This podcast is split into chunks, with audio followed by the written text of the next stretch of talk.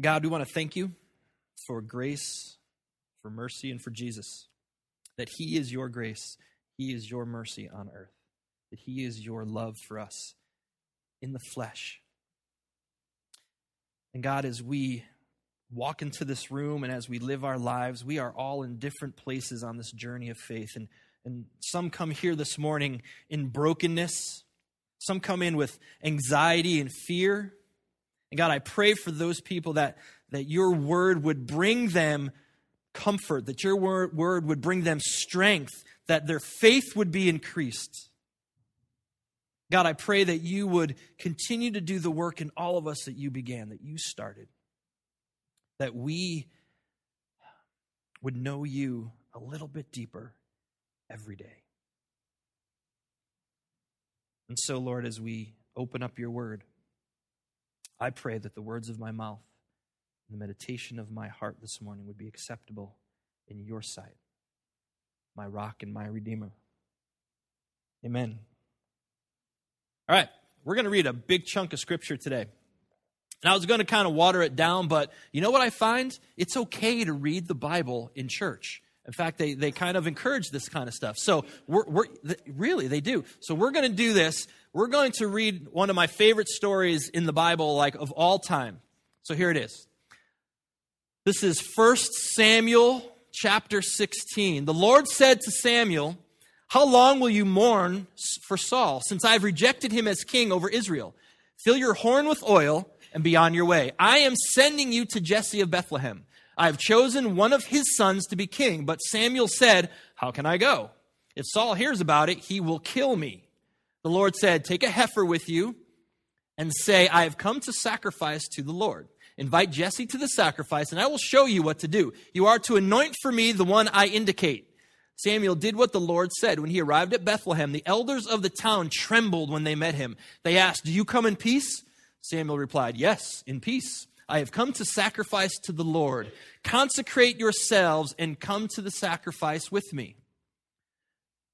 Uh. Then he consecrated Jesse and his sons and invited them to the sacrifice. When they arrived, Samuel saw Eliab and thought, Surely the Lord's anointed stands before the Lord. But the Lord said to Samuel, Do not consider his appearance or his height, for I have rejected him.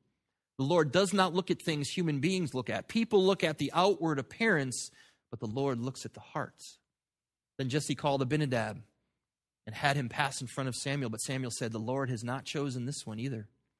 Jesse said to Shammah, Pass by.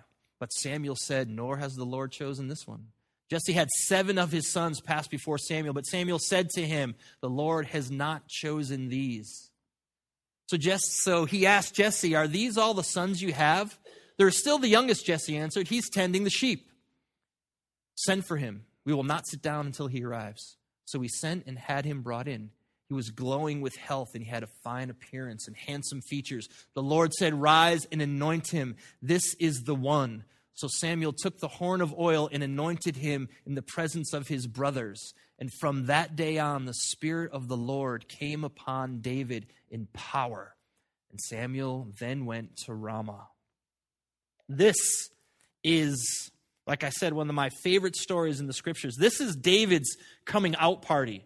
This is when he finally comes into the biblical story. He will finally take his place in God's story of redemption.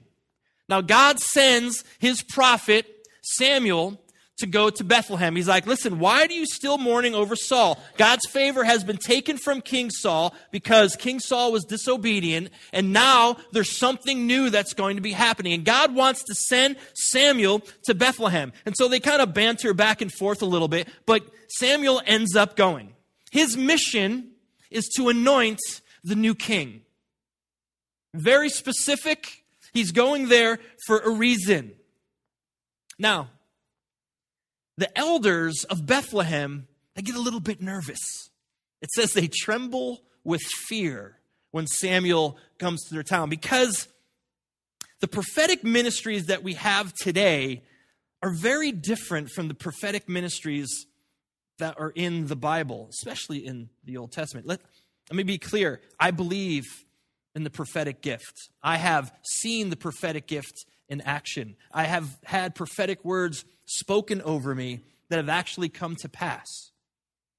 But when the Old Testament prophet came to you, it was not to bring you a word that was encouraging or that God was very pleased with you or he's going to do these amazing things. Usually when the Old Testament prophet came to you, you were messing up or had messed up and God wanted to have a little chat with you about it.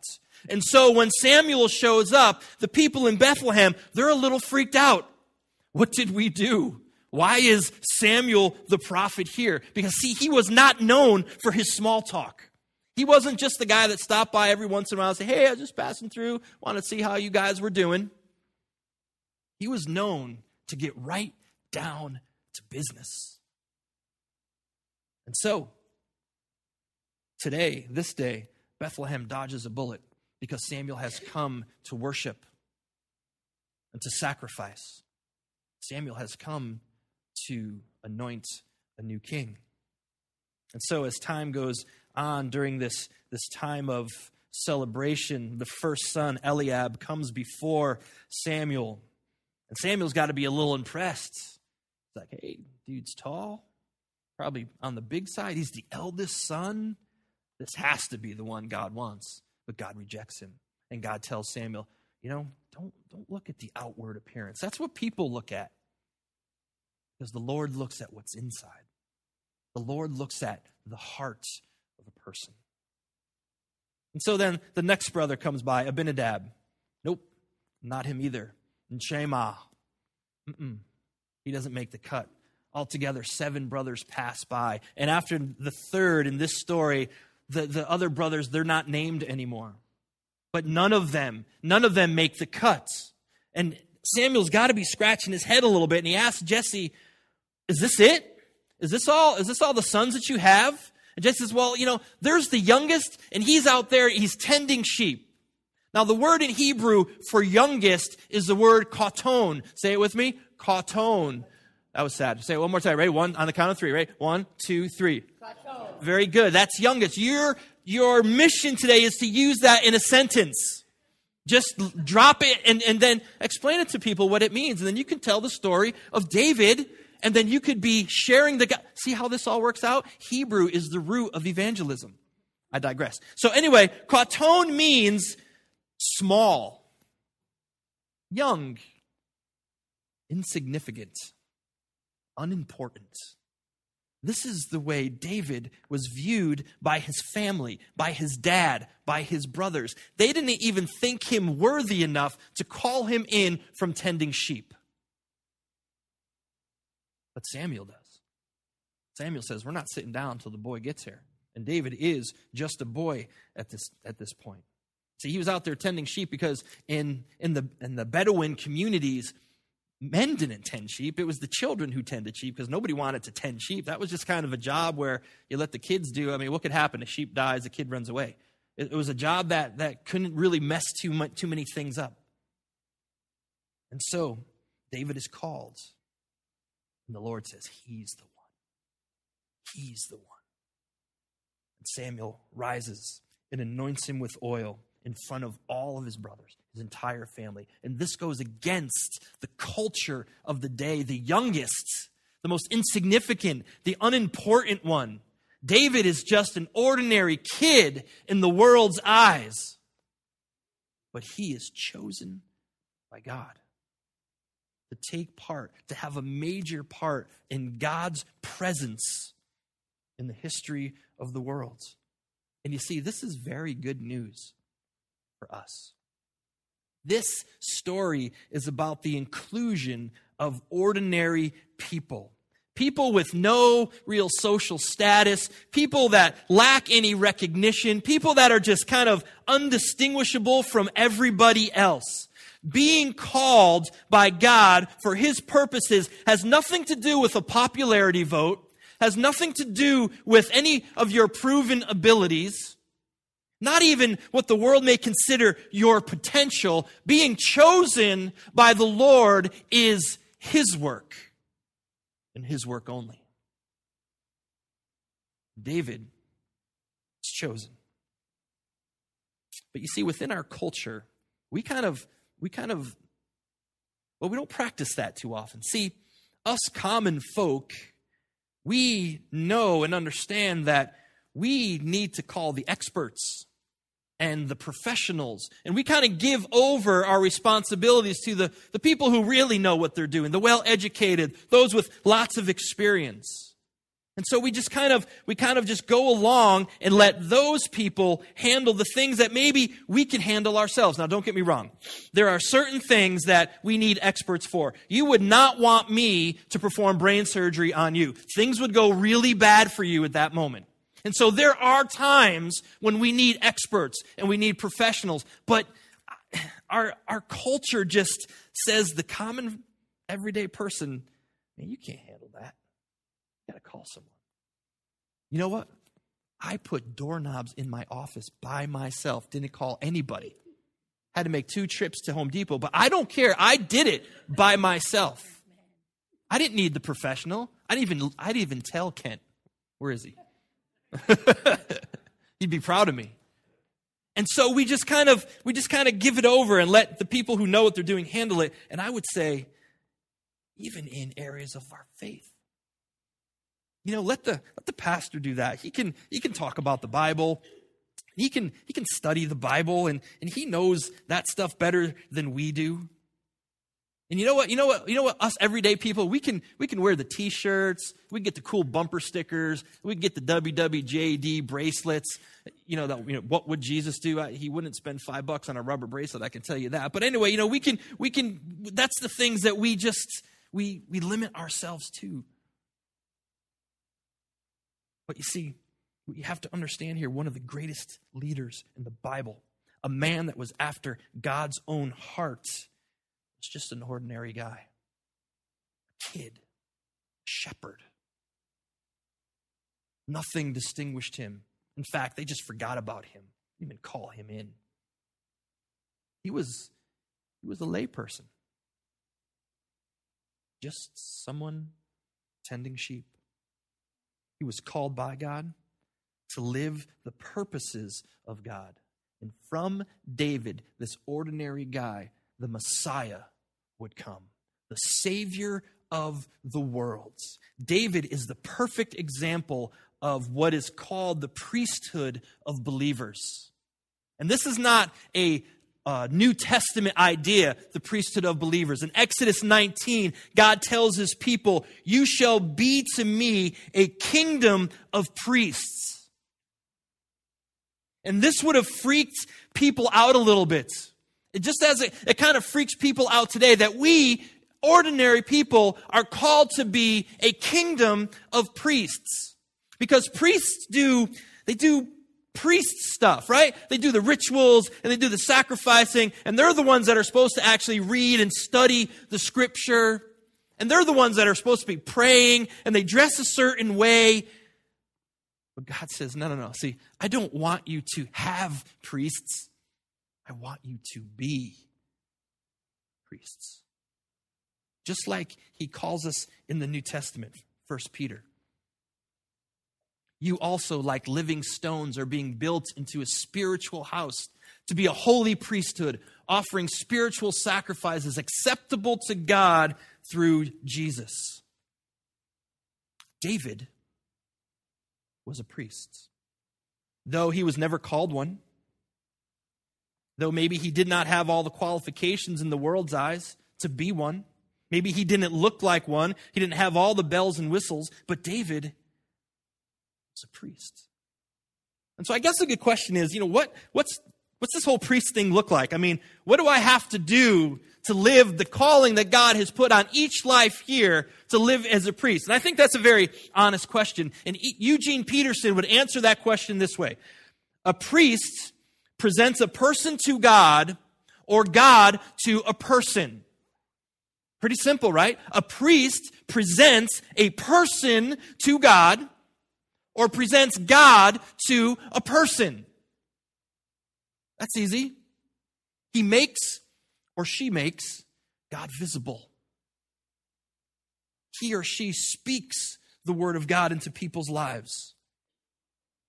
He or she lives God stuff day by day, week by week, month by month. This is this is a priest. Ordinary people living ordinary lives, but engaging the plans and the purposes for God. Being built into a spiritual households, offering spiritual sacrifices acceptable to God through Jesus. This is our job. This is our calling. But, okay, what does that look like every day? I mean, how are we called to live in that, that thing, that priesthood, that presenting God to people, presenting people to God? What does that look like for me every day? I'm glad you asked. Maybe you didn't ask. Ephesians chapter 5 For you were once darkness, but now you are light in the Lord. Live as children of light. For the fruit of the light consists in all goodness, righteousness, and truth. And find out what pleases the Lord. Have nothing to do with the fruitless deeds of darkness, but rather expose them. Now, to get a full understanding of what is being talked about in this text, we actually have to go back to Ephesians 5, verse 1. And we're going to read that. I'm going to give you the cliff notes on that, and then we're going to come back to this. And we're going to land here. Follow God's example, therefore, as dearly loved children, and walk in the way of love, just as Christ loved us and gave himself up for us as a fragrant offering and sacrifice to God. But among you there must not be even a hint of sexual immorality, or of any kind of impurity, or of greed, because these are improper for the Lord's people. Nor should there be obscenity, foolish talk, or coarse joking, which are out of place, but rather thanksgiving. For of this you can be sure no immoral, impure, or greedy person, such a person is an idolater, has any inheritance in the kingdom of Christ and of God. Let no one deceive you with empty words, for because of such things, God's wrath comes on those who are disobedient. So, what this is just, let's just break this down very briefly. Watch what God does and imitate him. Easy enough, right? God's love is big and extravagant and scandalous, and we are called to love in the same way. Be careful not to let love turn into lust and then lust into sexual immorality. And don't let your love become perverted and get all greedy because those things, that immorality and that greed, has no place for the people of God. Watch what comes out of your mouth. Let your words build up, not break down. Let your words be, be a blessing and not a curse. So watch what you say and understand this that using people or using even religion to get the things that you want is not going to get you any closer to the kingdom of God. And don't be fooled by empty religious talk. God gets angry with people who try to sell religion and really have no heart for Him at all. Don't even, don't even hang around with those people. And then we get back to our text.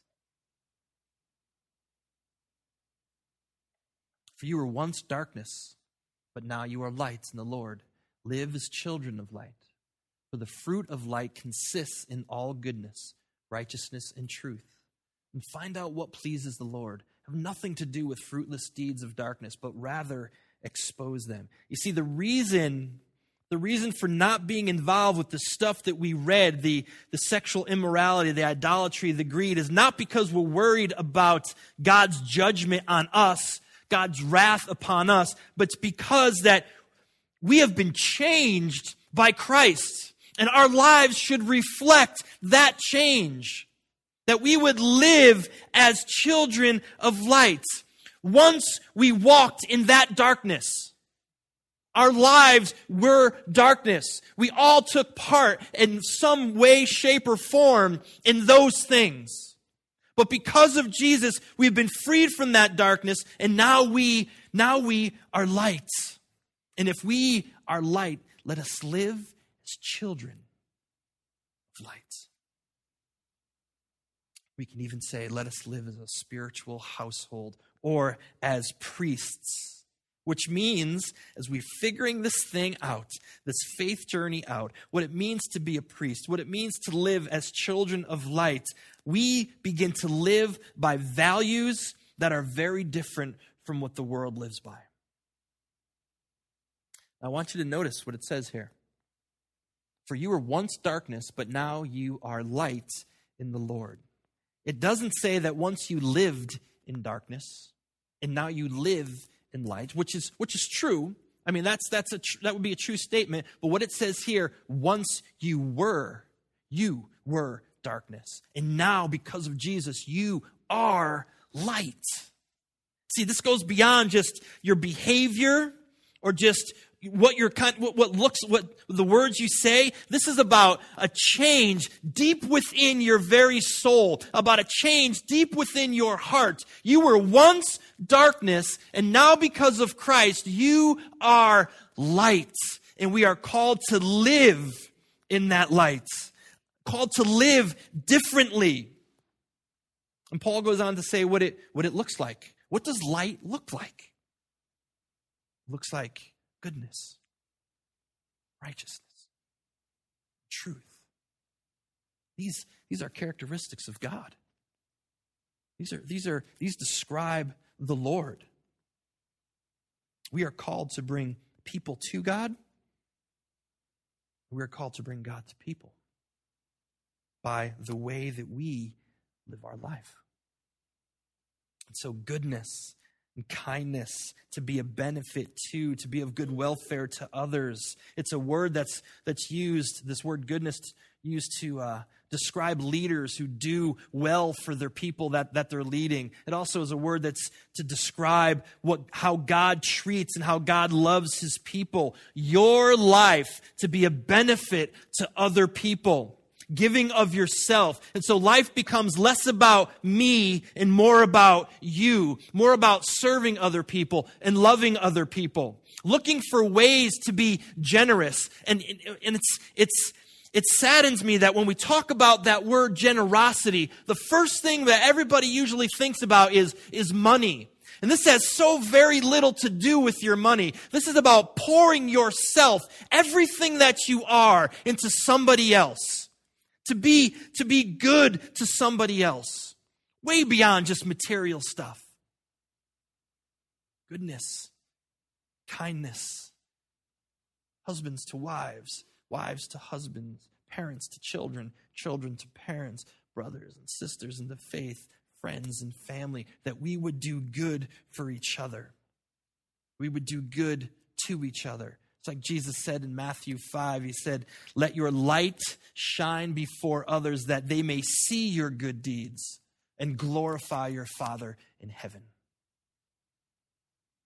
Goodness, righteousness, that we would walk in the righteousness that comes from Jesus, that we would begin to live the way that we have been called by Christ and walk in righteousness. And this has this flavor of sanctification, that our lives are becoming more and more like the life of Jesus, that we are beginning to walk in, in holiness.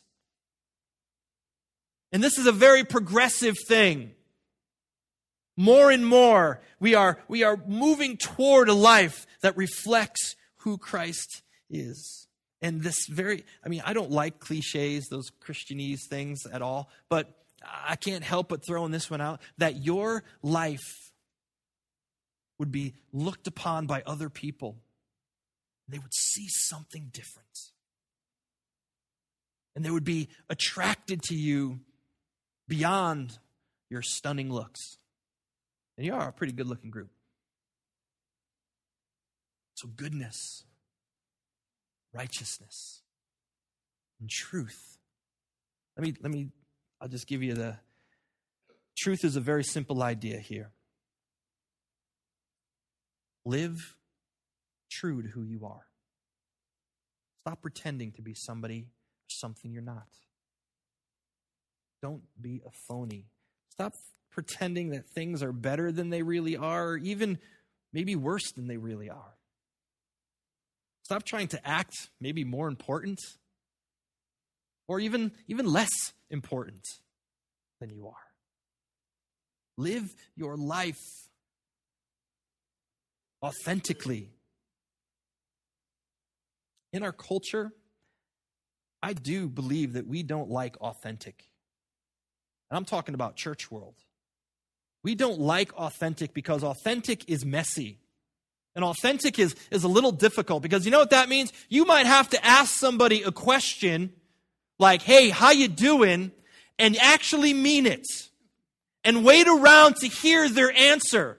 And if their answer isn't, hey, I'm great, you might have to invest in that person. You might have to come alongside that person. And guess what? you might have to pray for them. Oh my goodness, really? Like, isn't it easier just to say, hey, I'll pray for you? And that's really your prayer and you just kind of forget about, I mean, that's just much easier than getting into the messiness of, I'm not, uh, uh, uh, right? I mean, authenticity can be very, very messy. And maybe you're asked that question. And you know what that means? If you're not doing well, you might have to actually say, I'm not doing so good today. And then you might have to actually let somebody into your life.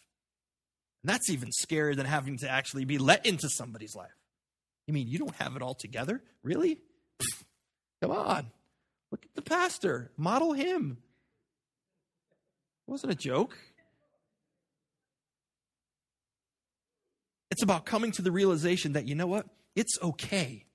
It's okay not to be okay. It's one of the reasons why I stood before you after my father died and I told you, you know what? I'm not okay because I wanted to model that for you and to say there's nothing wrong with being honest. There's nothing wrong with being authentic. You see, authenticity can get just a little, you might have to say, I don't know. Or you might have to actually ask someone for help. It's about understanding that you have limits in your life. I don't see any Superman in here or a Wonder Woman. We would notice if you dressed like that. It's about learning when to say no and when to say yes. It's about being honest in our joy and in our struggle. It's about being honest in knowing and not knowing. It's about honesty in happiness and sadness. And you see, light, light exposes the very opposite of those things. What Paul talked about in the first, um, first six verses is darkness. Darkness is walking in selfishness. Darkness is walking in a life that looks nothing like Jesus. Dark, darkness is walking as a phony and a hypocrite. That we would walk in truth. We'd be who we are. It's okay if you're messed up. We all are, just to certain degrees. We all are. It's that some of you are much better at hiding it than others. And as we move through these three things goodness, righteousness, and truth we are to figure out what pleases the Lord we are to scrutinize and look over our lives. And, and this goes just beyond morality because I'm going to be straight up with you. Biblical morality is a very black and white thing. It does not have to be scrutinized. There are some, there are some very firm things that we're called to live out in the Bible. There's no way around those. But this is about looking at your day to day life. This is about looking how you're living, how you're interacting, your experiences and your choices every day. Are you making choices that honor God? Are you making choices that would please Him? Even when life comes at you full tilt and it becomes really difficult. You see, we need to know the Word of God. It has to become part of our lives. And, and the tension that we find ourselves in through all this is sometimes the Bible is quiet on certain things that we experience in our lives. Sometimes the Bible is not specific for that situation, and it's not specific for this situation. I give you an example. Things like movies and TV shows and music. Some movies are toxic. And they could be rated G or rated R. Some TV shows are just bad. Have you seen Jersey Shore? Please. Each one of them need a point in the name of Jesus right in the eyes. Um, that's just me, but you know. But in saying that, in saying those things, we should not project what the Lord is telling us on other people, except the Jersey Shore thing, because that's generally just bad anyway. And, and, and so what God is convicting you of, what God is speaking to you of, as you scrutinize your own life, what is He speaking to you in that area? Because sometimes the Bible is just quiet, but we need to actually know principles of the scriptures so we can begin to apply them to our lives. That the choices we make, the experiences we have, the decisions we make will be pleasing the Lord. This is what we're called to to walk as priests, to walk as children of the light. And so, we are going to celebrate communion this morning. Don't rush this morning. You don't have to leave. The Grange, we had to be out by like 12. We could stay here all day, man. It's a beautiful thing. This is our place. Don't rush through communion this morning. This is, this is about remembering what Jesus has done, about taking some time to think through what Jesus has done. And as this is another Sunday in Lent, this time of spiritual cleansing, this time of, of taking spiritual stock in our lives, let your mind begin to travel to the truth of who you have been called to be a royal priesthood, being built into a spiritual house, that you would walk as children of the light called to bring people to God and God to people by the way that you live and by the words that you use. Ordinary people like you and I have been called, anointed, and empowered by God's Spirit to live the plans and purposes of God's life. That's, that, that's David's story, and it's our story because of Jesus Christ. And so as as you kind of think through and as you spend some time just kind of meditating through this morning, let the let the Lord search your heart. And let him show you maybe maybe where your life can shine a little brighter with goodness. And let the Lord search your heart. And let him let him show you where your life doesn't look so much like Jesus' life. Not to, not to make you feel like garbage or make you feel guilty, but to, to free you into the things and the plans and the purposes that God would have for you. Spend some time thinking through where in your life are you just living inauthentic? You're faking it. You're a phony. You're a hypocrite. Let God show you those things. Spend some time repenting. Repentance is a good thing. Repentance is a strengthening thing. It's a freeing thing. We all need to do it. And allow the Lord to strengthen you. As you come to this table this morning, remember the price and the sacrifice that was made so that you could walk in goodness and you could walk in righteousness and you could walk in truth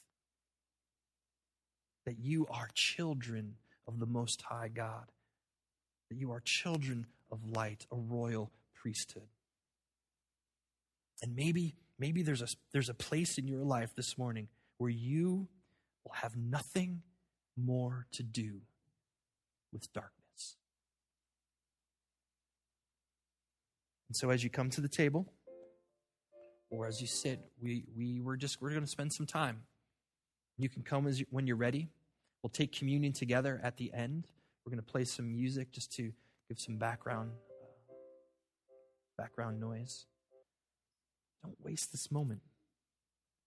Allow the Lord to work in your life.